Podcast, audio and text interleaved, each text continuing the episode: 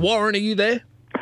Yes, I am. I know a farmer who, who's uh, rescued a few of those brumbies up there, and uh, oh dear, oh dear, it's a sad thing. And uh, uh, cowboys up in helicopters were shooting them at one stage. But look, uh, the reason I've rung you is not about that. Yeah.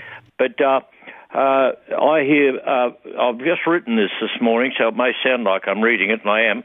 Uh, secular bodies are screaming discrimination. Uh, uh, I challenge the right, the, the right to use my taxes to discriminate against me, or the present discrimination exerted by a human rights industry that exerts itself with highly paid officials who call race and gender discrimination by the Orwellian term, listen to this one, and you've probably heard it before, Marcus, positive discrimination. Yeah. Just um, with, I know you've written that down, and it sounds all lovely and flowery. Put it, put it in your own words, though. What well, are you trying I, to tell I, me? You know, I can speak in my own words. You've heard me before. I, I wrote this possibly for a newspaper. Okay. But we have a thing called positive discrimination. Have you ever heard anything so Orwellian as that? Mm, maybe not. Yeah. well, you know, uh, it's a form of insanity, and the reason I got onto this bandwagon was because I discovered through my local Labor MP, by the way, that we've got 8,000 males and 32,000 females working in the Centrelink organisation. Uh, what could be more discriminatory than that? Yeah, uh, look, I don't know. Does the law need to be changed, in your opinion? I don't know, but uh, but uh, just getting off that for a minute, I was thinking the the biggest uh, reform. You know, we're in the age of reform in this country. The biggest reform, Marcus, has Yep. been feminism. Femi- feminine rights, feminism, and it's still going on, and it has many branches. It has many manifestations. Yeah, but that's not a bad thing. Well, there there are elements of it that are not good. For example, we have uh, political parties that are discriminating against males and giving favour to females.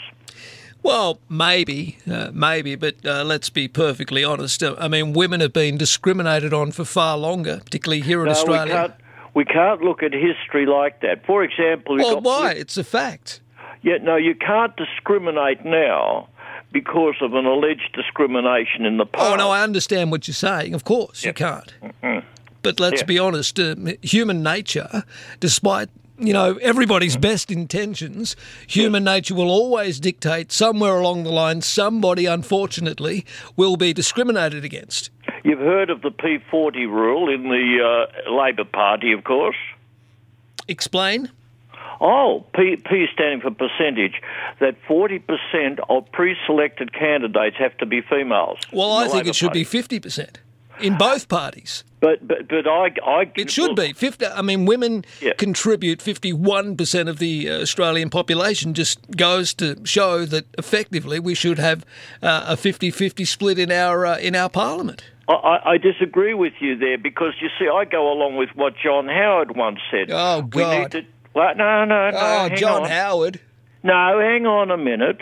We we should choose on the basis of merit and not quota. Well, of course we should choose And on the. Hang on, hang on. Of course we should choose on the basis of merit, but that doesn't mean that women who are equally qualified should be overlooked, and it certainly doesn't mean they should be um, um, not paid as well or at a comparative rate to, to their male counterparts.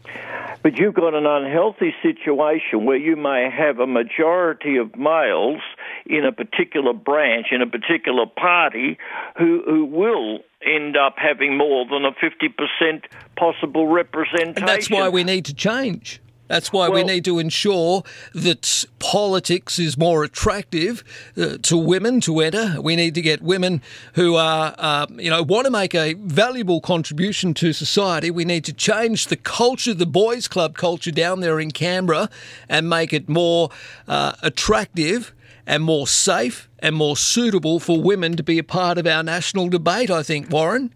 Well, now we have a girls' club culture. We have Oh, rubbish! What a load of rubbish that is. Well, let me try to explain myself. Instead of saying rubbish, let me try and explain myself.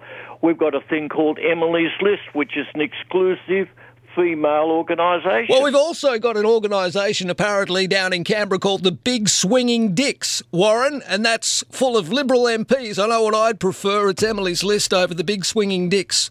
And you and your John Howard comparison belong back in the 1950s. Simple as that.